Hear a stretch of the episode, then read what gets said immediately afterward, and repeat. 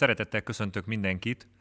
a Magyar Közgazdász Vándorgyűlésen és annak is a fenntarthatósági témával foglalkozó szekciójában. Köszönettel és nagy örömmel fogadtam el a felkérést egy előadás megtartására, mely a Nemzeti Bank zöld stratégiájáról szólna. Kicsit mélyebben a felügyeleti lépéseket tekintenénk át és néznénk meg.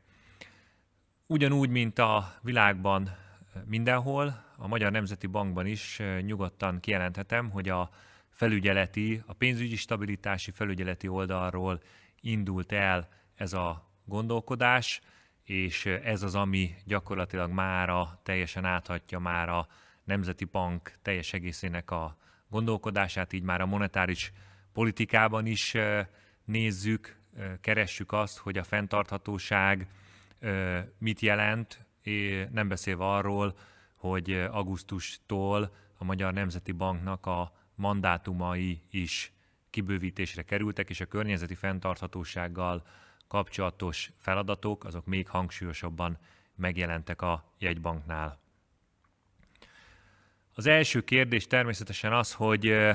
miért is foglalkozunk a környezeti kockázatokkal.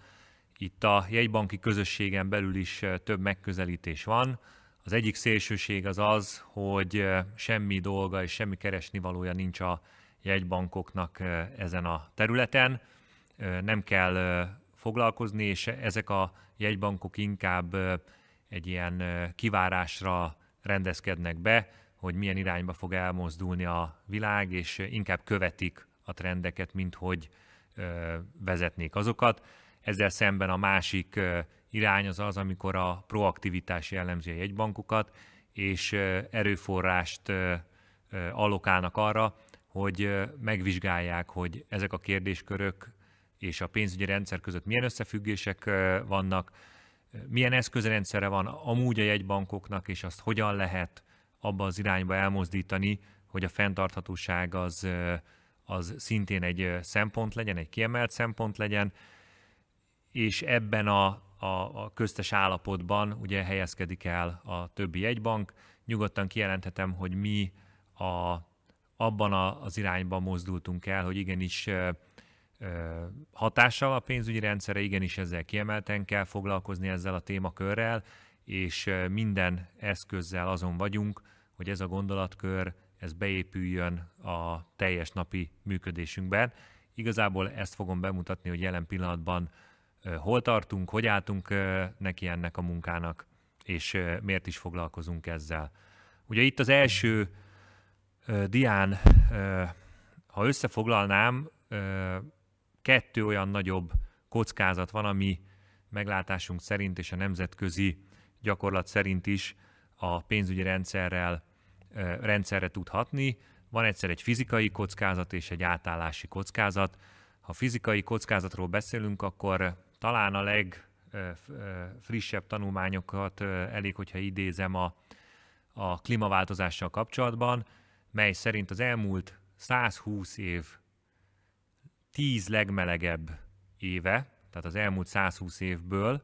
az 1900-as évektől kezdődően, a 10 legmelegebb az mind a 21. században volt, tehát a 2000-es években, és abból a 6 legmelegebb az az elmúlt 6 év volt. Tehát az azt jelenti, hogy a 120 éves ö, ö, vizsgált idősoron az elmúlt 6 legmelegebb év az az elmúlt 6 év volt. Én azt gondolom, hogy az önmagáért beszél, és ebbe beleérthető a 2020-as év is, amiről jól tudjuk, hogy, hogy a pandémia hatotta át, és több olyan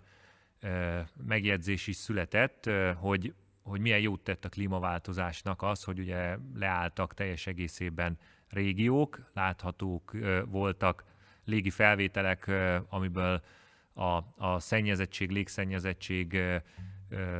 adatok alapján látszódott, hogy mennyivel kitisztult például mondjuk Kínának a pekingi régió, vagy akár Európa is, de ezzel együtt is a legmelegebb évek között ott van a 2020-as év.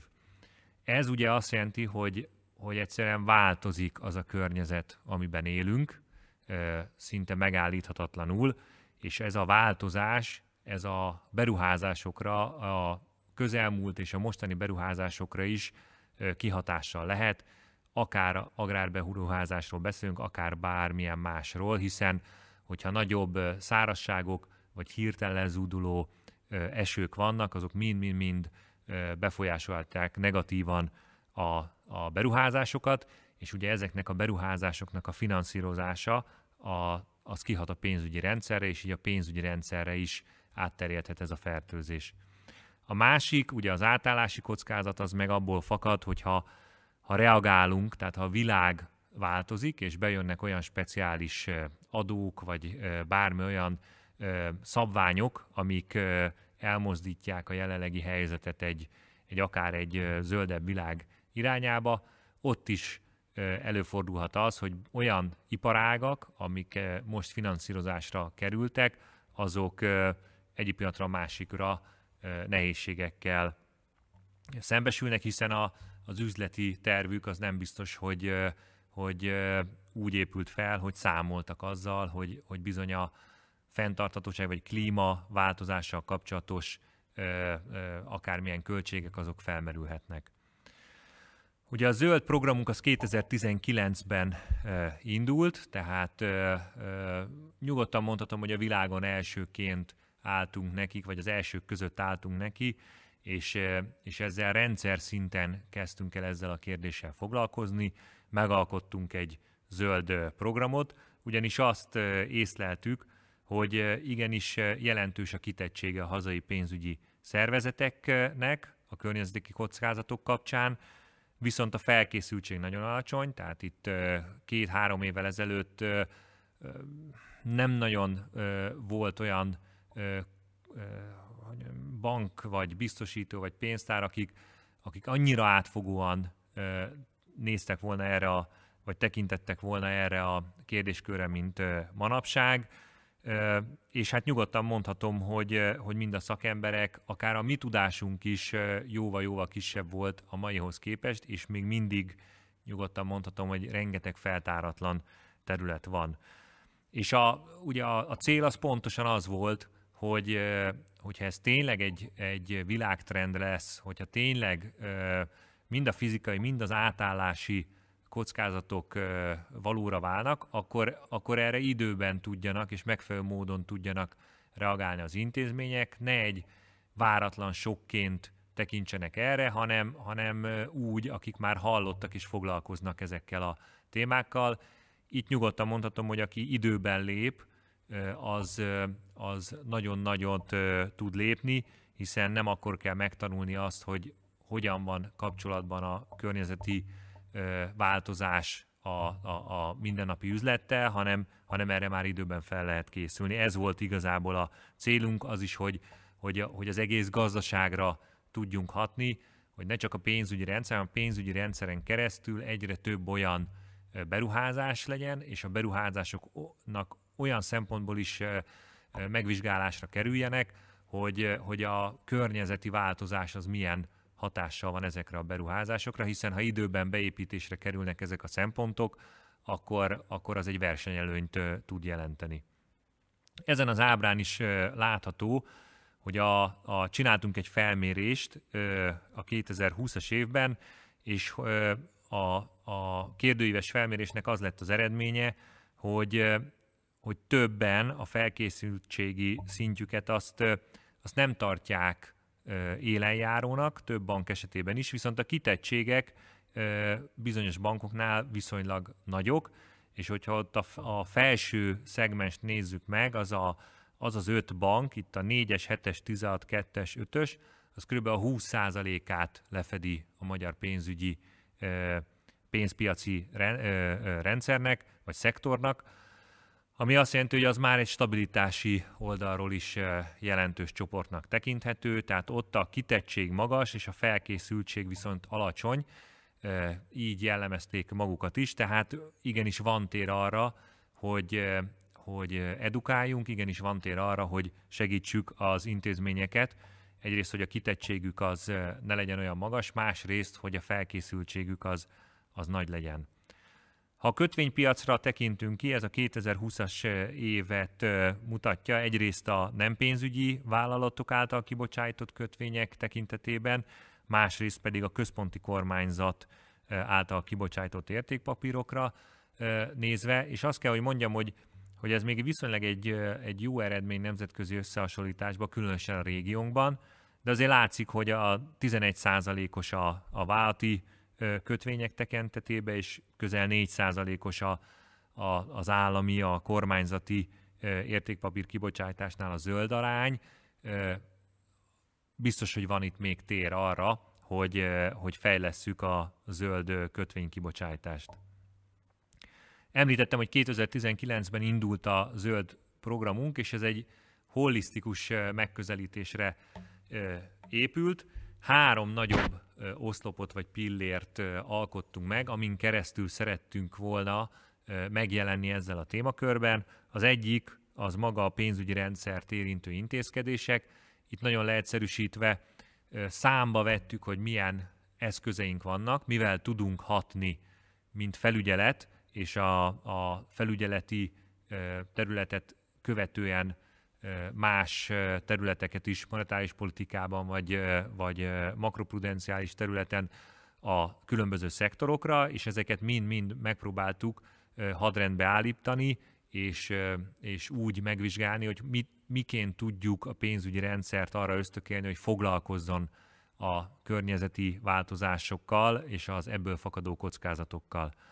A második oszlop az a, az oktatás és a, a, a nemzetközi szakmai kapcsolatok, tehát az, hogy, hogy igenis az volt a célkitűzés,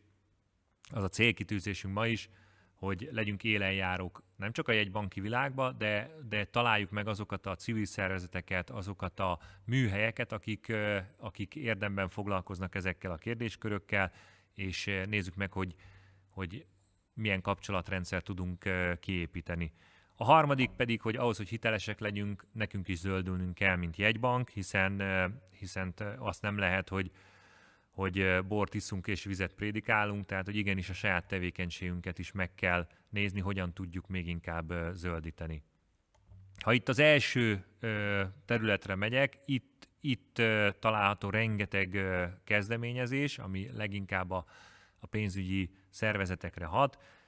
Itt van például a zöld ajánlásunk, amit elkészítettünk a hitelintézetek számára, ami arról szól, hogy igenis elvárt, hogy stratégiai alkotás során, a vállalatirányításban, kockázatkezelésben és a, a közzétételekben is a zöld és a fenntarthatósággal kapcsolatos kérdéskörök azok igenis jelenjenek meg, legyen dedikált felelőse, legyen dedikált felelőse a felső vezetésben, és szervezeti egység is, aki ezekkel a kérdésekkel foglalkozik. A tőkekövetelmény kezdvezmény, azt gondolom, az meg egy nagyon kézzelfogható kezdeményezésünk, hiszen ott guruló forintban mérhető az a kedvezmény, amit kaphatnak a hitelintézetek, mind lakossági, mind vállalati beruházások esetén, vagy azoknak a finanszírozása esetén, hogyha azok elérik azt a kritériumrendszert, amit megállapítottunk, akkor ez megjelenhet a, a tőkekövetelményű előírásaikban is. A tőkepiacsal is foglalkozunk, készítünk egy, egy stratégiát, egy átfogó stratégiát, és a, ami meg nagyon újszerű, stresszteszt is, speciális klíma stressztesztet is készítünk, ezen dolgozunk, az év végével ez meg is fog jelenni, egy hosszú távú, meg egy rövidebb távú klíma stressztesten dolgoznak a kollégák. Ezzel nyugodtan mondhatom, hogy, hogy abszolút a világ élmezőnyében vagyunk ezen a területen. Sok-sok jegybank és általában nagy jegybankok kezdtek el valamilyen szegmenssel foglalkozni, de ilyen átfogó módon nagyon-nagyon kevesen. Itt a stressztesztel kapcsolatban mutatnék egy ábrát, hogy miért is fontos ez a kérdés. Ennek, a, ahogy említettem, egy hosszú távú stressztesten dolgozunk, és ennek a, a, a, amin keresztül teki, rátekintünk, hogy mit okozhat a klímaváltozás, az a nem teljesítő hiteleknek az állománya, hogy azok hogy alakulhatnak különböző szenáriók mentén, és itt látható, hogy három nagyobb szenárión futtattunk végig. Van egy rendezett átállás, amikor minden úgy történik, amit, ahogy eltervezte a világ, hogy hogyan fog gyakorlatilag a párizsi egyezménynek megfelelően ugye csökkenni a, a széndiokszid kibocsátás, hogyan felel meg a nemzetközi elvárásoknak valamennyi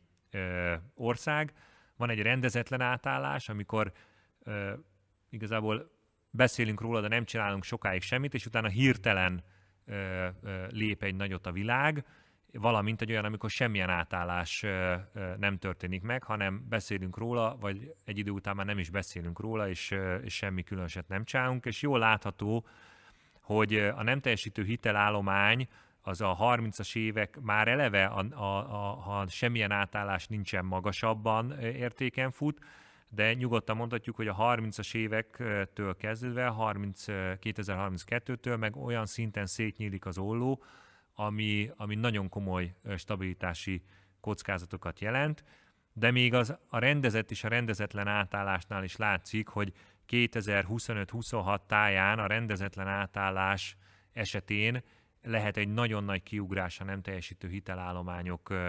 tekintetében,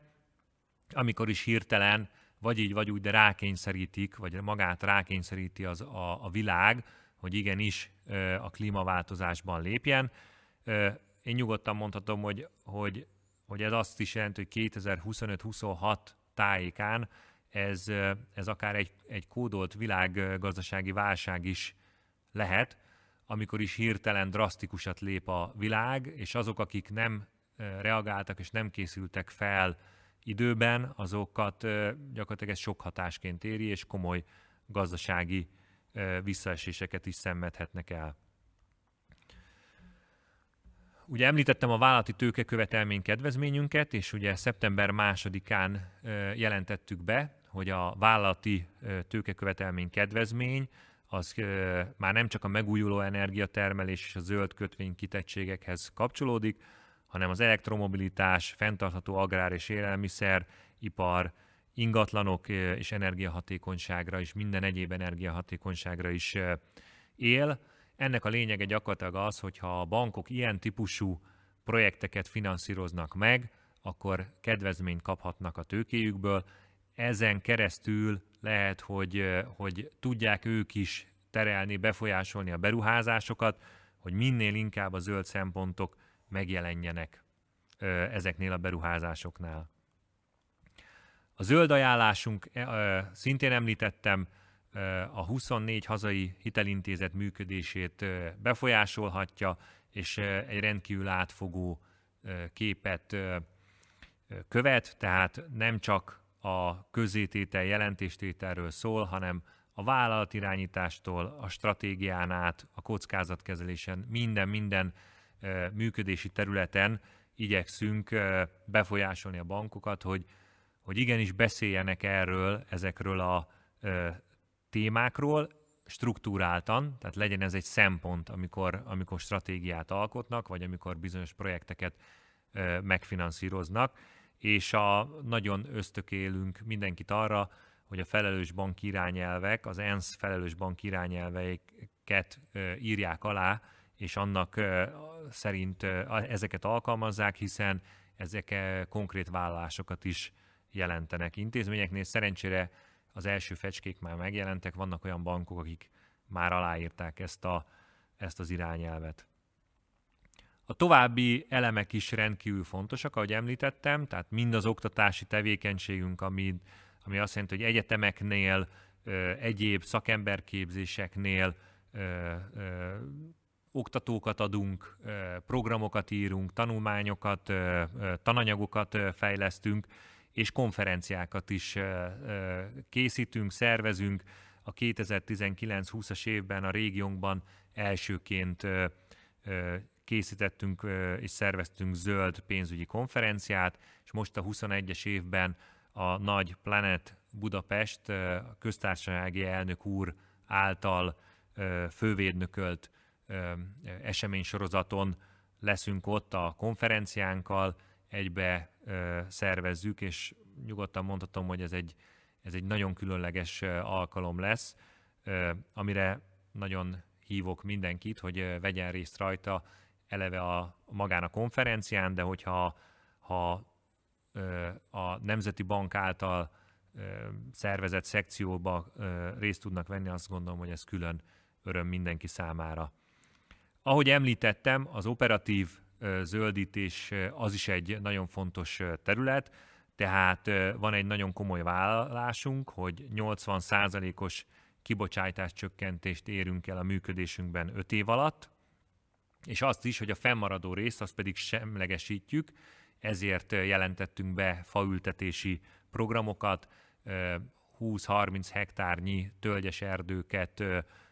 tervezünk ültetni, úgy, hogy már a 2021-es évünk is karbonsemleges legyen ezáltal. És ami nagyon fontos, hogy készít a jegybank egy klímaváltozással kapcsolatos jelentést, ami nem csak a felügyeletre vonatkozik, hanem a teljes jegybanki működést, eszközrendszert áttekintjük, a monetáris politikától kezdve a felügyeleten át mindent, és ezt próbáljuk értékelni a klímaváltozás tekintetében. Ezzel is példát kívánunk mutatni a piacnak, hogy minél többen készítsenek ilyen riportot. Ez valószínűleg az első, jövő év első negyedévében fog elkészülni. Nagyon szépen köszönöm a figyelmet. Az idő sajnos elszállt, és csak felvillantani tudtam azt a rengeteg dolgot, amivel foglalkozunk. Még nem is volt időm arra, hogy külön beszéljek a Zöld Otthon programunkról, de remélem, hogy ebből is mindenki láthatja, hogy a jegybank mennyire komolyan veszi a környezeti fenntarthatósággal kapcsolatos mandátumát, mennyire struktúráltan és összeszedetten állunk ehhez a feladathoz, és csak bátorítani tudok mindenkit, minden szervezetet, hogy ne csak policy szinten, hanem a konkrét tevékenységét tekintve is tegyenek igen konkrét vállalásokat, hiszen ez egy olyan terület, ez egy olyan témakör, amiről nagyon sokat lehet beszélni, de ha, ha nem lépünk egy nagyot, és nem vállalkozunk arra, hogy tényleges programokat indítsunk, akkor semmi nem fog történni, és még egyszer szeretném jelezni, hogy, hogy a kockázat az sokkal nagyobb annál, ráadásul sokkal nehezebben lehet kezelni azokat a kockázatokat, amik, amik itt vannak velünk, hogyha ha nem időben kezdünk el ezekkel foglalkozni. Nagyon szépen köszönöm, hogy meghallgattak, és mindenkinek nagyon jó és sikeres vándorgyűlést kívánok.